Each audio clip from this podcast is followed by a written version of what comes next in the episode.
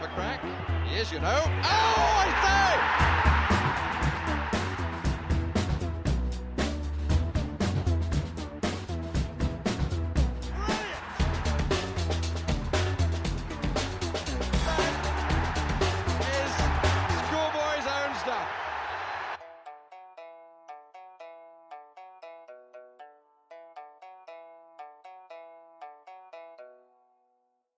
Filthy Shambles, Season 3, Episode 9. I am joined by Mr. Adam Nathan. Hello, Adam. How you doing, mate? I'm really, really well. How are you? Well, I was just saying before we started started to record that um, I'm I'm buzzing to record this because it's season's proper properly started now, and we've got some good content to, to, to dive into. Lots to talk about, all positive. Yeah, even the critical things are are are good to to deep dive on because one of the big things after the game was was Postecoglou's comments. Like he he's such a good talker. I know we're gonna hear we're gonna hear a lot from him, and we're gonna keep repeating the same thing. But it's just the way that he he's he's happy with the result. However, you know he talks about where we need to improve and and the the areas of the pitch where we we need to to sharpen up. And you know he he mentioned how players have to fit in gradually and it's about them being coachable and all these all these really again they sound really basic things that every football club and every manager needs to handle when they're looking at their squad and preparing for games.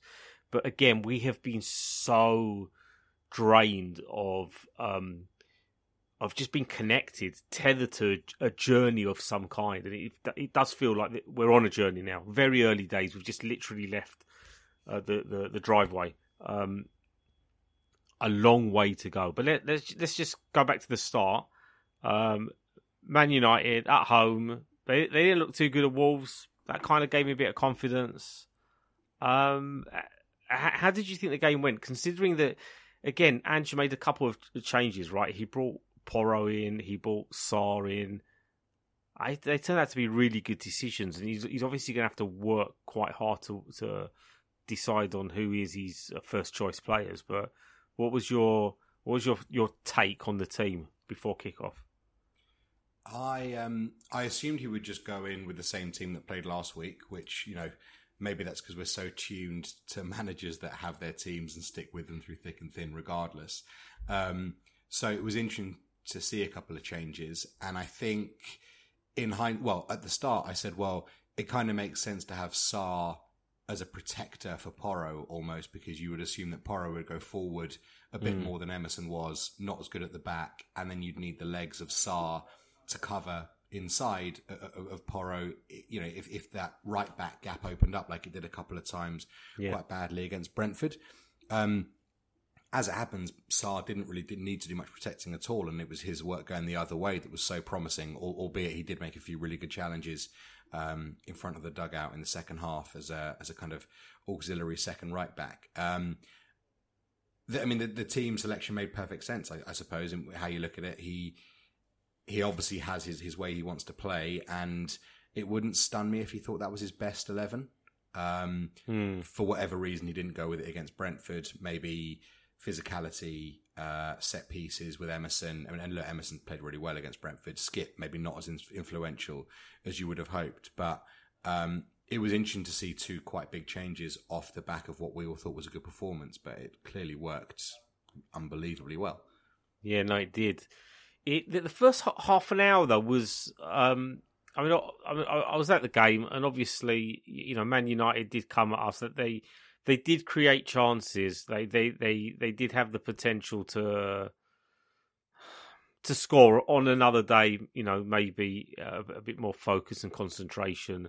Some of the decision making wasn't um, elite. Uh, very thankful for that. But that's football, right? You just take your chances. If you don't, you get punished for not taking them, and that's exactly what we did to them. But did you have concerns in the opening half an hour or so, uh, just in, in in the way the game was flowing? Because we had patches, but it was United that were really pressing more than we were. And then half time, obviously, whatever was said in that dressing room switched the tempo of the game completely. Yeah, I thought United were fine. There, there seems to be this narrative that Spurs are the luckiest team in football history to get to half time at nil nil. I, I didn't really see it that way at all. Mm. Um, obviously, they missed a couple of chances, but you know, Porro hit the bar. That was followed by a, a ball ricocheting off the post. Um, Onana made a good save from Sarr running through, and I thought Kulusevski had three or four opportunities in a 1v1 situation to do a lot better than he did. I think he will end up winning two corners and having two pretty weak shots on target, He's not- which. He's not quite up to the levels that we know he's capable of. Yeah, not yet. Um, And so I, I thought Spurs looked nervous for the first 20 minutes, but that's understandable. You know, the, the team was so young. It was their first time playing, well, for the, a lot of them playing a proper game in that stadium.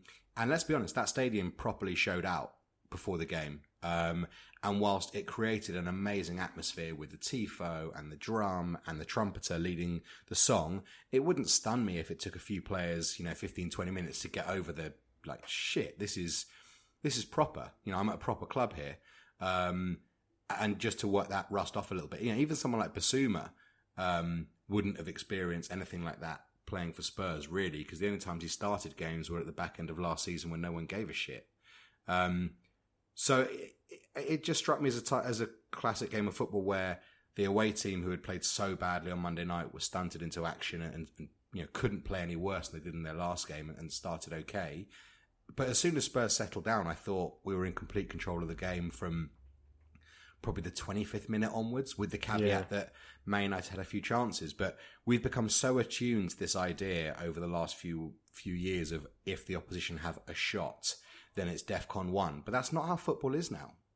You know, Arsenal give up chances, but they just score more, and you know, Man City give up chances. You know, Callum Wilson could have could have done a lot better with an opportunity against Man City, but I don't think these teams worry too much about giving up the odd chance. I think that that's just sort of part of the the way in which football is now. That you know, if you attack, you will give up a bit more at the back, but you hope that mm. you attack well enough to mitigate that. And and if Spurs play like that every week, you know, we'll we'll win loads more games than we lose just just because we've got better players. This is it. This has been the main complaint in the last few seasons that we have players that on the front foot can punish most of the teams in the Premier League. Obviously, the standard in the Premier League, I think, is quite you know mid-table upwards. There's you know the quality is quite close with, with with a group of teams. Obviously, the higher you get, you know the likes of Man City and unfortunately the the Swamp people from down the road, you know, have a, li- a, f- a lot more quality than maybe the teams below uh, seventh, eighth, and, and, and, the rest of the league. Um, but Spurs have always had that potential and that capacity to do so much more. We're, we're kind of seeing, you know, we're seeing Postecoglou work with this group of players and making those changes and, and trying to coach these players into into not just moving and passing, but like you mentioned, you know, the the, the pr- protecting each other in a way where you can actually point at it and say, well, it's not quite an automation, but it's a it's a discipline and it's a, it's a responsibility. Whereas if you look back at Conte's football and this this emphasis on on um, automations, often you, you could only talk about them. You didn't actually see them in practice. And, and the reason I'm, I'm mentioning this is because I just want to ask you about the whole inverted fullbacks uh, system. You know, the way that players do cover the fullbacks if they do push forward, and it's how much better how much better is it than the actual wing backs that we had? Now i know spurs famously had wing backs under a certain argentinian manager and you know we're, we're definitely evolving towards what Ange wants us to look like and work as defensively and transitioning from defence midfield attack. But i quite like these inverted fullbacks.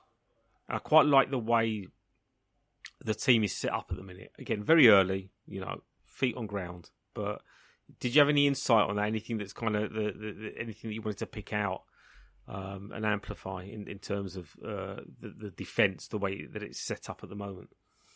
Um, I saw quite an interesting pitch map. Um, get me, sort of, you know, stats man now. Um, th- this morning about the the way in which the team were generally set up, and it looked very much like you had two centre halves and then a line of three players, which was Bissouma in the middle.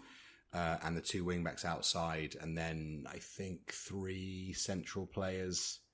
I don't know, can't count to ten.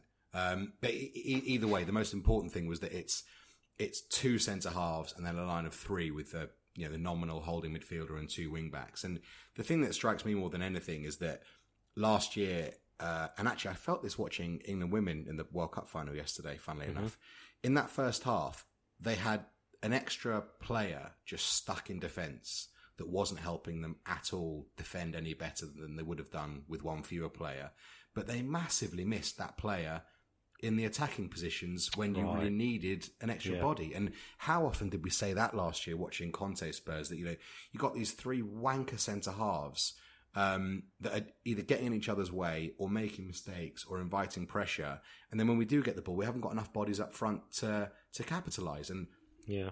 just having that extra player going forward for Spurs, whether it was you know whether it's the wing backs that made the difference, or the third central midfielder, or um, you know three proper forwards playing, it just made such a difference having the extra bodies there. Uh, and you know football's not that difficult a game, um, I don't think, and just having the extra bodies in attacking positions, as long as your defense is drilled and your team is drilled to know what to do without the ball.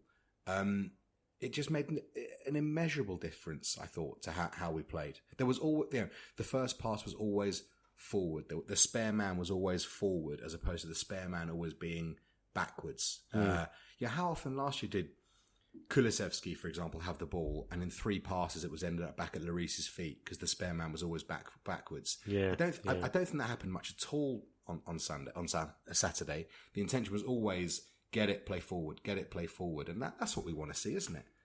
Yeah, I don't think I'm ever going to recover from from from back for, for backing Conte the way that I did, even when the football was turgid. I can remember famously coming, um, uh, where where was I? I was going into Tottenham Hale, I think, uh, on the way back from a game that we had just about won, and uh, me and, and T from the, the Fighting Cock were talking about the game, and some guy walked past us, and I don't even know whether he had been at the game. It, it felt like he had been coming from he had come from a different train station. He'd seen it, and he he made a comment saying, "Yeah, but the football wasn't any good."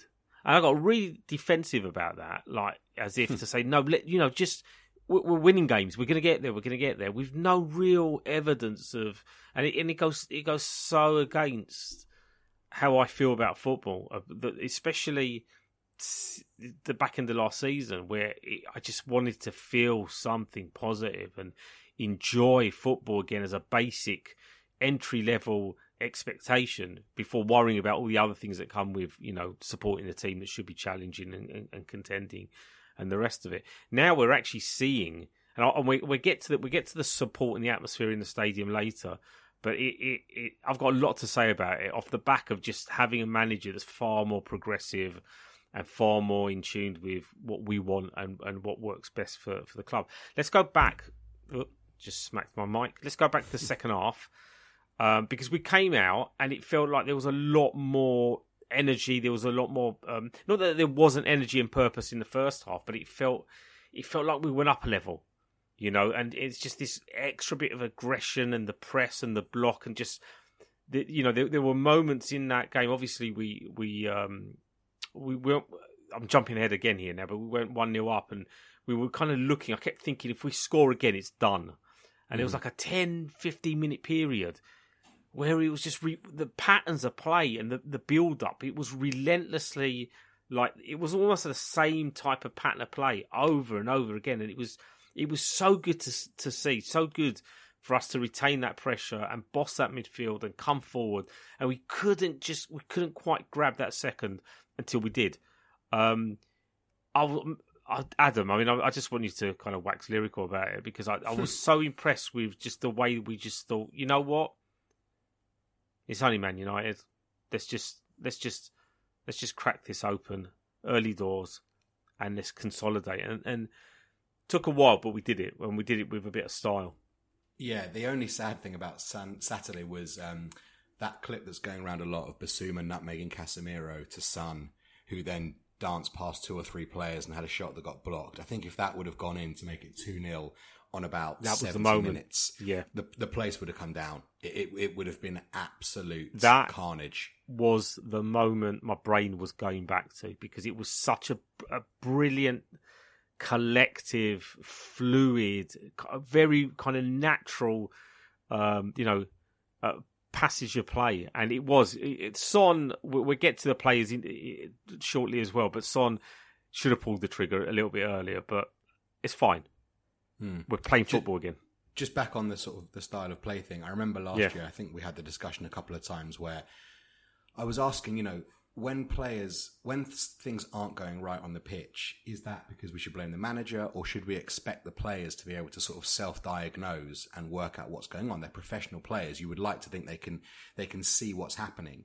Um, and one thing that struck me on Saturday, is, you know, I watched a lot of NFL, and in the NFL, if you know, you've obviously got your your pass, your thrower, your catchers, and the people that are defending the catch, for want of a you know more obvious definition. If one of the defenders of a catch isn't good, the quarterback just throws at him and at him and at him and at him until the defensive team do something to stop it and make you move somewhere else. and okay.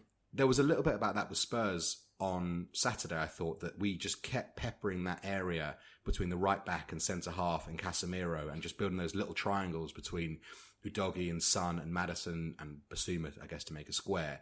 And we just did it and did it and did it and did it until they had to change something. And then we just shifted to the other side a bit. And I, I thought that was such a positive thing to watch Spurs dominate a battle, make the opposition change to what we were doing, and then mm. okay, well we'll change now. And you know, I thought all three substitutions that he made were batshit, but they they worked in the sense that it was his reaction to United's reaction, and it kept us in control of the game. And I think if I have a takeaway, oh, there's loads of takeaways from Saturday, but if it's something that you can cling to and say, well, look, I hope that's the kind of thing that we can look at going forward as a positive. The way in which Spurs were able to diagnose both from the coaching side of things and on the pitch, you know, where the weak spots are and just play at them and, and don't give up and just be relentless with it. I thought that was really great. And, and that's the thing I maybe enjoyed the most about the second half, that it was, it was proper foot on, you know, we put our foot on their throats. Um, Yeah. And it could easily have been four or five when all was said and done. Yeah, I mean, completely agree. And it's something that you said there. It's it's so much. It's just so much more enjoyable again when when when you are you are in real time uh, curating the the narrative of the game. That you're controlling the tempo. You're not sitting back and waiting and trying to counter. You know, and we might need that in our in you know we might need that as an option. You know, in certain games, no doubt we need to adapt and ad- ad- adjust uh, certain tactics.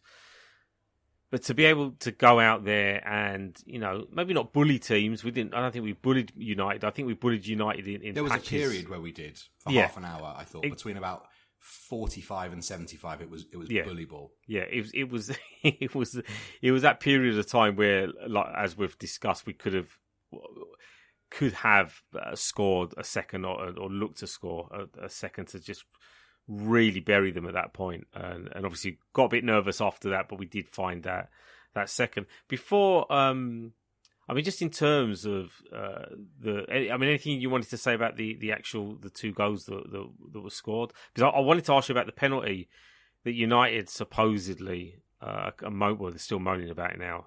the, the, the the the penalty they were supposedly um, uh, should have been given uh, because someone's just kind of sent me a message saying there's a new rule about um, if it's a reaction rule that if you are t- if the ball's so close to you that you do not have time to react, then they won't give the penalty. Which that I find first reaction, and I think Yeah. if we think about football 15, 20 years ago, we would have just said too close, move on. Yeah, it, but that that's that's logical, right? That's another. That's just another logical thing. There's there's so many.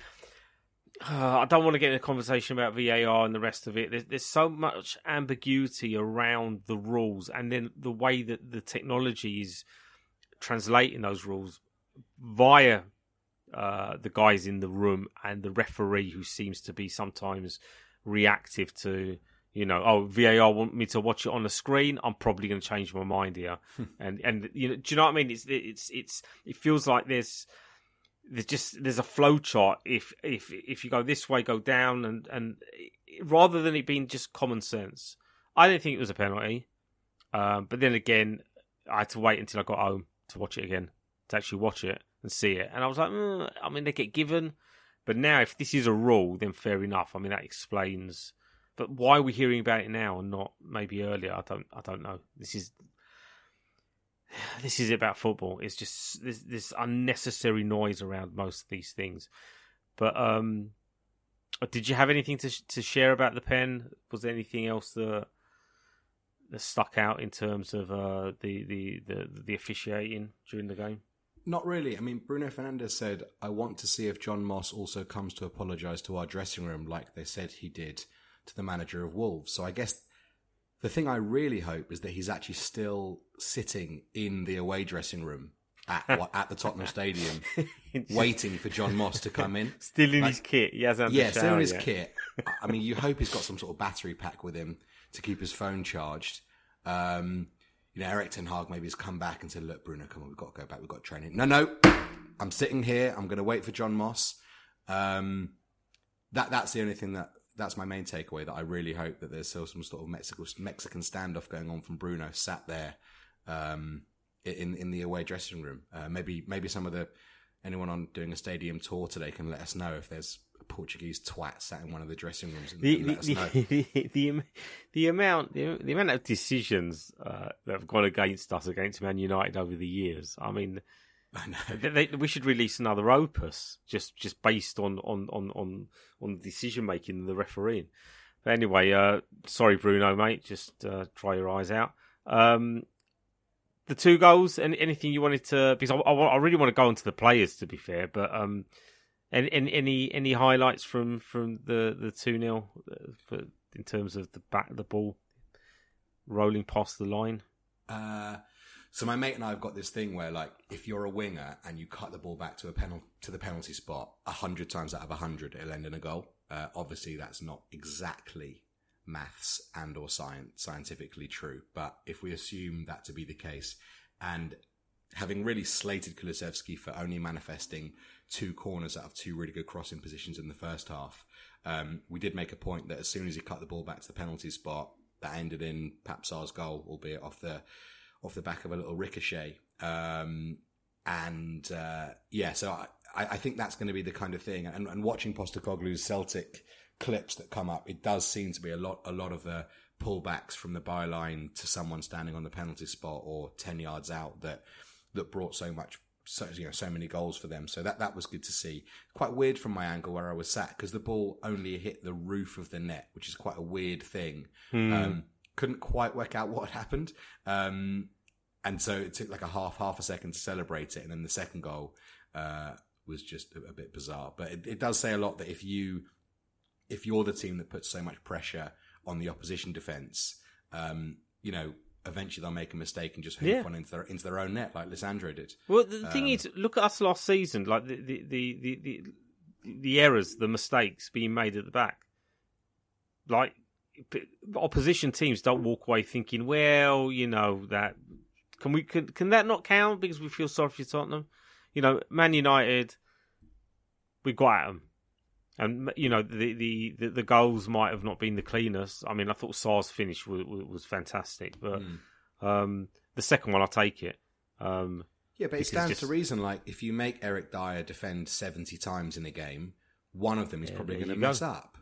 If you make him defend thirty times a game, maybe Dier's a bad example there, but you know even the top defenders make them do more stuff, and they're going to make more mistakes. It's, well, it's, that's not, football. It's, it's not difficult, is it? football is literally about punishing mistakes. If everyone played perfectly, uh, the games would be zero zero. You know, if we wouldn't score, the defenders would be on point. It would just be everything would be just boring and bland. So it's it's just human error. It's fo- footballers tactics put players under pressure. I don't know where I'm going with this, but yeah, I mean it's.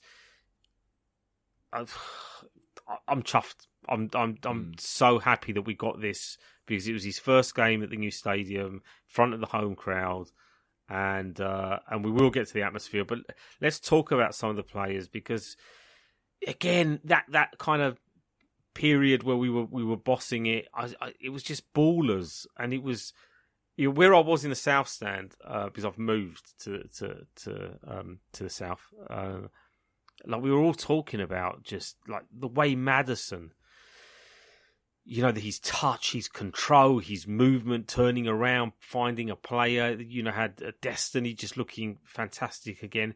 Bissouma just is again. It's so early in the season, but already he's done more this season than, than, he was allowed to do last season. And I don't want to make this into like a, a Conte hate hate speech. Um, I don't want to go down that route, but it's he, you know, here is the player. This is the player that you had in your possession. You could have had him bossing the midfield and being dynamic and, and whatever else, but supposedly he just didn't understand you know the very deliberate, constrained uh, tactics and, and, and, and responsibilities. But he's just bossing that midfield, and, and it just with with the news that Bentancur could be back soon at some point in September. I know it's going to take a while for him to really be back properly, and we'll have to we'll have to see how he looks and how he plays and, and how much of an impact the injury had on him. But I'm really, really, really content with our midfield. And, and just to chuck a few names in here as well, I'll let you just take over. You know, I was impressed with uh, Vicario. Yeah, okay. The shots were relatively straight at him if you wanted to be quite extreme uh, and, and critical. But he, he was reacting quite well. I thought he um, I thought he played well. I mean, he just looked like a decent goalkeeper, and I never thought or worried about him during the, the course of the game. Uh, Micky had a couple of nervous moments in the early on in, in the game, couple little mistakes, head held high, got on with it, got better as the game uh, continued. I thought Solomon looked good when he came on, just gave, gave us uh, something a little bit different, kept that pressure on United. Um, Sarr is just he's going to be special. I think. I think it's an easy prediction to to make. Um, and also Son is someone if if you want to kind of let me know how what, what you think of the, the ballers. But Son, who's still a little bit quiet, but potentially underrated in just just in terms of what he's doing in his responsibility. I think he's wasted where he is. I think uh, when you think about Richarlison as well, still struggling a little bit to, to lead the line. I just I think the front three is is definitely a, a, a massive project, a, a, work in progress. So I've thrown a lot at you there, mate, but just just just talk about the players um, who stood out for you and, and, and how you're feeling. Yeah, look, the hardest thing to do in football is always going to be to score goals, and trying to create a new attacking system without Harry Kane is going to be the hardest thing uh, that Postecoglou has to do. I would have thought, and from a fan mentality, we've had a unicorn striker for the last ten years who can yeah. literally do all of it by himself. Um, and Richarlison is not that.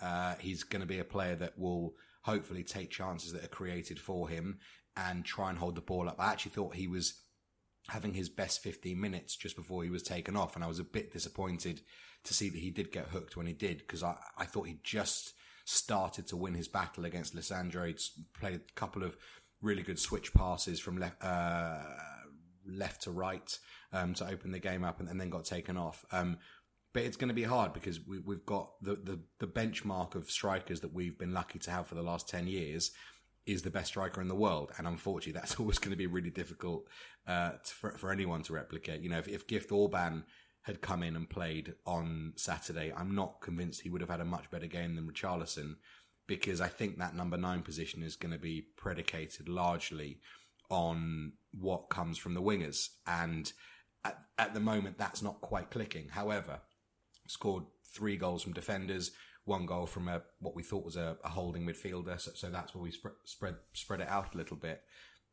I thought Son occupied players much better than he has done recently. You know, in the past year, I, I suppose, suppose with his injury, he didn't even seem like a threat, but he he had that menace about him when he was on the ball one v one. Hmm. I thought he looked, you know, you know when you sort of, I mean, you're probably standing now that you're a South Stand massive, but you know when you're when you're sat at a game and you naturally just edge towards the front of your seat when someone's got the ball. Wasn't really doing that much last year with Son, but I thought there was more of that on Saturday, which is as imperfect a science as you're ever going to like to see. You know, arse position on seat. Um, but I, I thought I thought when Son had it, he was naturally more dangerous on Saturday than we'd seen for a while. And look, I think it's going to come. But again, if we're creating 20 shots a game, however we do it, we're going to end up scoring more goals and having more chances just by weight of, of overwhelming teams. I just, I just love, the, you know, the fact that we do have players who are exciting.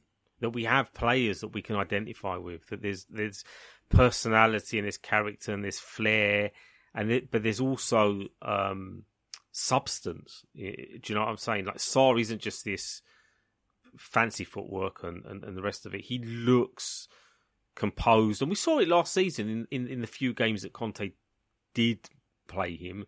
He looked assured, and, and, and he's obviously someone who's very mature, uh, level-headed, and and doesn't get um, doesn't get blown away by the, the, the occasion. He's the one doing the, the blowing away of the opposition midfield you know, Destiny. I mean, we, are probably going to be doing this every every week, hmm. hopefully. But you know, again with Maddison, obviously he's he's got a scan. He's on crutches. Could be just precautionary. Hopefully it is. But you know, he's exactly what we've been missing, and he's not. He's different to Eriksen. He's different to Modric. He's different to other as creative players we've had. But there's there's a throwback element to him. You know, he he just. We were talking about this after the game. There was like a. And I'm not comparing him to these players before anyone starts kind of screaming at their um, playback of this uh, podcast, but he has the Hoddles and Waddles about him. There's just very there's, and I mean that in is that he is truly that classical Tottenham player, you know, and it's weird, right? Because when he played for for Leicester, I can remember thinking, "Oh, he's just such an overrated prick," because he's good, because he was a good player, because he he annoyed me because I knew he was a good player but I don't think I appreciated him to the level that I do now. And I love how elevated he is. He absolutely he won the title at Leicester, but this is probably a bigger moment for him. Coming, I, mean, I, I, it's probably not. To be I fair, I don't think he was. But, he wasn't at Leicester in 2016.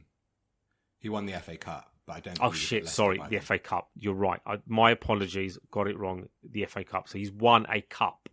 um, thank you, Adam. Um, it's definitely more bigger than him winning the FA Cup than coming to, to Tottenham. Winning the league is probably um, it is it is is probably the pinnacle of anyone's career, as hopefully one day we will find out. Uh, but my point being is, I don't think I appreciated him in in the way that I that we're appreciating him now because we're seeing him for the full ninety. We're seeing his movement off the ball, and obviously his movement on the ball. Um, the collective. I mean, it is about the collective. You know, it is about you know the things that Ange says after games. He's great because he's not getting carried away. He knows there's a lot of work to do. We know the front three need work. We, you know, do we wait for Ivan Toney in January? Um, do we buy someone now? There, there, there's still things that we're trying to work out between now and the end of the transfer window. Where are you at with that before we move on? Because it's got a bit quiet there's players that need to leave the club, of course. Um, do we need that extra centre back? Do we need Gift Orban? Do you know? Do, do, should we be active one one or two more times between now and um, the closure of the window? I um I did like a glass half full, glass half empty view on the squad last week, and I mm-hmm. think mm-hmm. having watched how we played on Saturday, and with the understanding that we're not going to have as many games. I think you can probably look at the glass half full side of things, in which I still think we need one more centre half to cover for Romero or Van der Ven, because presumably they're not going to play, you know, 38 games between them. Uh, oh, sorry, 38 games each is just almost no chance that happens. Um, I think we need another winger because whilst Perisic, Solomon, Gil are players that are contracted to Tottenham Hotspur are, if I told you that any of them was going to have to start 10 league games in a row, what would your reaction be to that? Yeah, I know. We need depth, don't we? We need. I think we need one we more need, there. To yeah, be honest, we, uh, we, just need to. We need to ha- not have an excuse. Yeah, you know, and, and I think we need one more. I think we need one more striker, um, because even though I, I actually like Richarlison, I think he will come good, and I think he'll do enough of a job to to be a good player. Um, it's a, you know again people say well Richarlison if he doesn't play then Son can play but if Son plays then who's the winger so it's just another reason that you would need you would need probably two wingers in, in that case so I think two forward players and a centre half is the glass half full view on the squad half empty um, you might want another centre back to make four uh, you might want another attacking midfielder because if Maddison doesn't play and if Lo Celso isn't, you know, good enough to, to fill the spot, what do you do there? Um, and I thought Vicario played really, really well on Sunday, so that's uh, dampened my fears on him a little bit. But um, he hasn't convinced me. He or he hadn't convinced me of much up until mm. Saturday, let's say. Uh, and I thought maybe he was a bit green, but it does appear like he he's someone that is ready to make the step up. I think uh, you know the amount of players that we had making their debut on on, on the, you know away to Brentford, and again it being, being so early, being against Man United. There's you know you have to be a bit flexible with your emotions and your analytical uh, uh conc- well I say conclusions or weekly conclusions because everything changes from one to the next. Uh, but so far so good. I, I am I am obviously nervous because like if Maddison is out injured right? If he is, worst case mm-hmm. scenario, it then starts, you know, you start to worry because you're thinking, well, who's the replacement for Maddison? How do we, how do we change? How does the system change to have like a creative spark, especially not having Harry Kane there to drop into midfield and, and, and kind of link link and allow players to, to push forward. It those type of things are going to be interesting because again, I do feel like this first season is is Ange working out just how much work he needs to do in the short term uh, to protect the short term as we're working through it, but also to um, uh, to, to kind of uh, focus on the on the long term. So, do we need another Maddison to come in? Um, but we'll see. I mean, th- th- these are questions that I think will be answered um, in the weeks uh, ahead. Um, so you were you uh was anything else actually because I know you said that there was a lot of things that that you, you took from the game. Was anything that you wanted to highlight yourself just uh just in terms of the football or before no. we move on to the atmosphere and the protests and, and other bits and pieces? I think we've probably covered all the football stuff because it is you know two games into the season. Let's be honest, without wanting to go get too over exaggerated and, and you know that you know the world is is, is good again. Although that's that is kind of how it feels um, after a big win. I did see. Um, what's it, is it Sam Cornish that takes those amazing photos from yeah he's great yeah so I did see a, a, a picture that I loved there, there, was one there was a picture of the what would it be the southeast corner where Sarr celebrated on Saturday and there was a picture last year that you might remember of just Harry Kane being yes. the only Spurs player in the shot running towards that corner.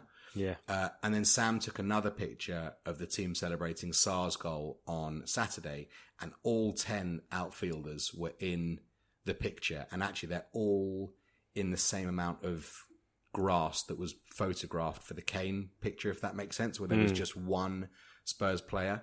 And I thought that was quite a poignant, if maybe a touch romantic view on how last season versus this season might might be seen. You know, the the way in which we played, it was it became such a one man team for a number of reasons, and Kane carried us through so much that mm-hmm. I thought it was quite nice. This idea that maybe there's a bit more of a collective um, and the collective responsibility of the players all to step up. Uh, and actually the fans as well. Like I, I, said that it felt quite similar atmospherically to the 2001 game against Man City that we won 1 0 when Kane didn't play. And it was almost like the fans had accepted responsibility that the players might need a bit of help and we're going to get them over the line for 90 minutes. And the atmosphere on Saturday was incredible. Um, I, I, yeah, it's as good an atmosphere, probably the, the best positive atmosphere I've ever had at that stadium. Yeah, the Arsenal game was amazing, but it was it was fueled by absolute hatred of the opposition, wasn't it? Yeah, yeah. Uh, and fire. Whereas this was such a positive, confident, uh, you know, uplifting environment to be in on Saturday. That I I, I just thought it was great. Um, and you know, if, if, these are the green shoots of the recovery of Tottenham to what we want them to be, I, I don't think they could have been much more positive. Yeah, I mean the the um just the noise inside inside the stadium. It, it, wasn't even just during the game; it was before the game when when um, after the protest, we we obviously made our way um, through uh, to uh, um, the South Stand and, and, and Beavertown inside the stadium, and there's just so many people there, so much noise, so much energy, so so many smiles. People were really people were open to looking ahead to the game, like because again we've been starved of of those good vibes and those and that positivity that we were open and we were potentially also confident. We we we felt as a fan base um, that we could get something out of the game uh, wh- mm-hmm. why not why not why, why not think like that you don't need to sit there and start trying to to to to defend your emotions uh, against the potential of, of a defeat. I mean, football, you're either going to win, lose, or draw. I mean, it's not. It, it really isn't that scientific in terms of how you're going to feel after the game. There's, there's three possibilities, and even if you win, you might be pissed off about something, and if you lose, you might be happy about something. So, but but generally, the the the the, the feeling I got when I walked in was, ah, oh, okay, this is this is the thing people don't quite grasp when they're on social media, slagging off the supporters that go every games, every home mm. game, and buy and buy whatever they buy within the stadium. And I don't know. Now, I want to be really clear on this. This has got nothing to do with the guys who are involved with ENIC out, that do go to games, that are outside the club shop, that were there along with everyone else that turned up for the the protests. It, it was a good turn up for that. get to that uh, later, but um, the the once you're inside the stadium, that's when you realise that some of these very angry people on on, on social media that seem uh, seem like just in, intent on just slagging off everything about the club, and especially people that go to to games that we're feeding Levy and we're feeding ENIC if you were there, if you're the type of person that's that aggressive online, but you don't go to games, you you genuinely don't have a fucking clue what you're talking about. And and and I'm not again, I'm not talking about people that have stopped going because they feel so strongly about ticket prices and the rest, because they understand it, they get it, and they're not they're not people that would go online and be abusive and the rest of it. But I guess what my point is, and it's a really difficult thing to articulate, and it's probably something that's going to take a bit of time, not in this podcast, but generally because I'm trying to work I'm trying to work through it myself is when you're there, you you realize why there isn't that much noise and support for a lot of these movements. Because people just want to they just want to go and enjoy the football. And when they know there's a chance and a possibility that the football's going to be good and that we're going to push towards something they become even more detached with the whole you know don't don't buy 7 pound pints and don't eat the food and whatever else because the energy inside the ground before the game was was genuinely the best I felt about Spurs for a long, long time.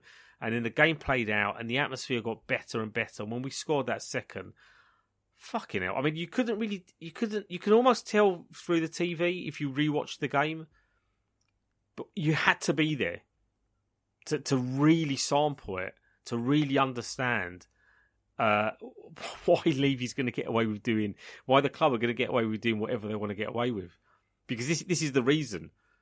The, the, we're, we're, so loyal, and, and, and yes, there's things that, that we need to fight against and, and not stop fighting against. But at the core of it, when it comes to the football, once you're in there, you, all, all you care about is the football. And if we can if we can grow that atmosphere and, and back this team, and this team grows and, and evolves, um, we could we could match that energy that we had uh, several years back. Um, so I'm I'm I'm yes, I'm getting carried away, and I don't care. this is this is how I want to feel, Adam. And I, I, just we pay a lot of money to to go to the game. Obviously, there's a lot of political things, and I say political. It's a diplomatic way of saying the club don't really don't really get us. The supporters don't really care at the level they should care. And I'm not saying we forget about that, but I am saying that a lot of people will never really connect to the protests and everything else because the football is so much more important. Um, were you at the protest, by the way, before yeah, I? Yeah, I um, obviously, you know, I was there for about 10, 15 minutes. What when would it have been? About quarter past four till half past four, and it, I, I okay. thought it was, I thought it was as well turned out as they could probably have hoped for, given that it was largely a social media driven campaign, and we all know about the echo chambers that social media could potentially produce. I mean, some of the, you know, we, have mentioned in the past that there clearly hasn't been the appetite for the other protests that have been discussed on Twitter because no one's turned up to them. Um, but this one, uh, I, I thought it was really impressive how many people were there. Um, what what happens next? I don't know. I don't know how you build on that.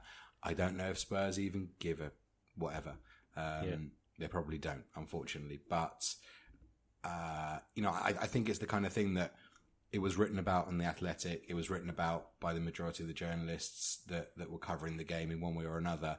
And I suppose it's the kind of thing that you hope that one day Gary Neville and Jamie Carragher do an hour on Monday Night Football about because I don't think this is really a Spurs issue at all. But I think the Spurs fans and the trust, fair play to them, are the ones that are getting out ahead of it and trying to to to do something. And you can see the Fulham supporters trust and the Man City supporters trust that are trying to get behind it. Yeah, I, I suppose the aim is that you try and create some sort of national conversation. Yes, that, whether exactly. it's governmental or league wide. Um, yeah, I, I don't think that Spurs are going to end up getting the prices of tickets change off the back of this, and some will see that as a failure of what they're trying to do. I, I, I disagree. I think creating the conversation and getting it discussed more mainstream is all you can do at this stage, and I, I really applaud them for, for the work they put in to get the turnout they did on Saturday. Yeah, it was it was a good turn uh, turn up, and um, uh, there, there, was one person who I actually unfortunately know, uh, love him to bits, but he was a bit drunk and started singing anti Levy songs, and that kind of encouraged the ENIC out guys to start singing about Levy. Um, but then it, it, went back to what it was meant to be about the tickets.